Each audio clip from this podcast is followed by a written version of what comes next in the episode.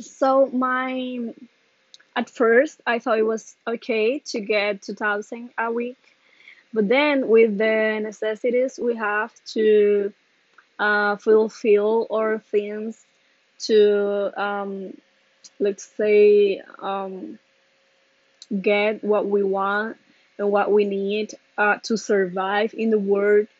That's really not enough.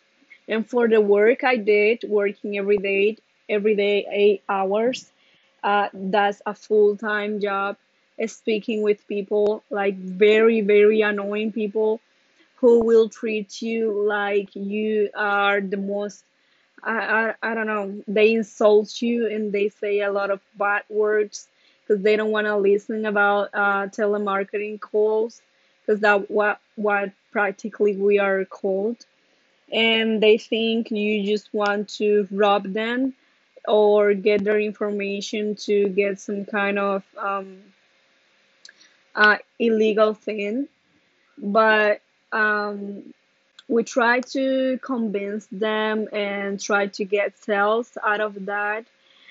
And really i wasn't really getting that much.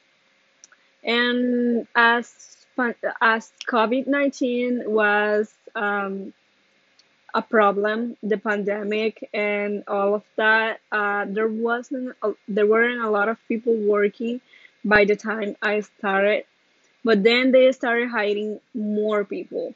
And then they tried to uh, they um, i heard they were paying per hour and they were paying 120 pesos per hour which will be way more than what i did even with the time i started. So i started um, even with the time i was in the company. So i started um, reclaiming for my for my rights.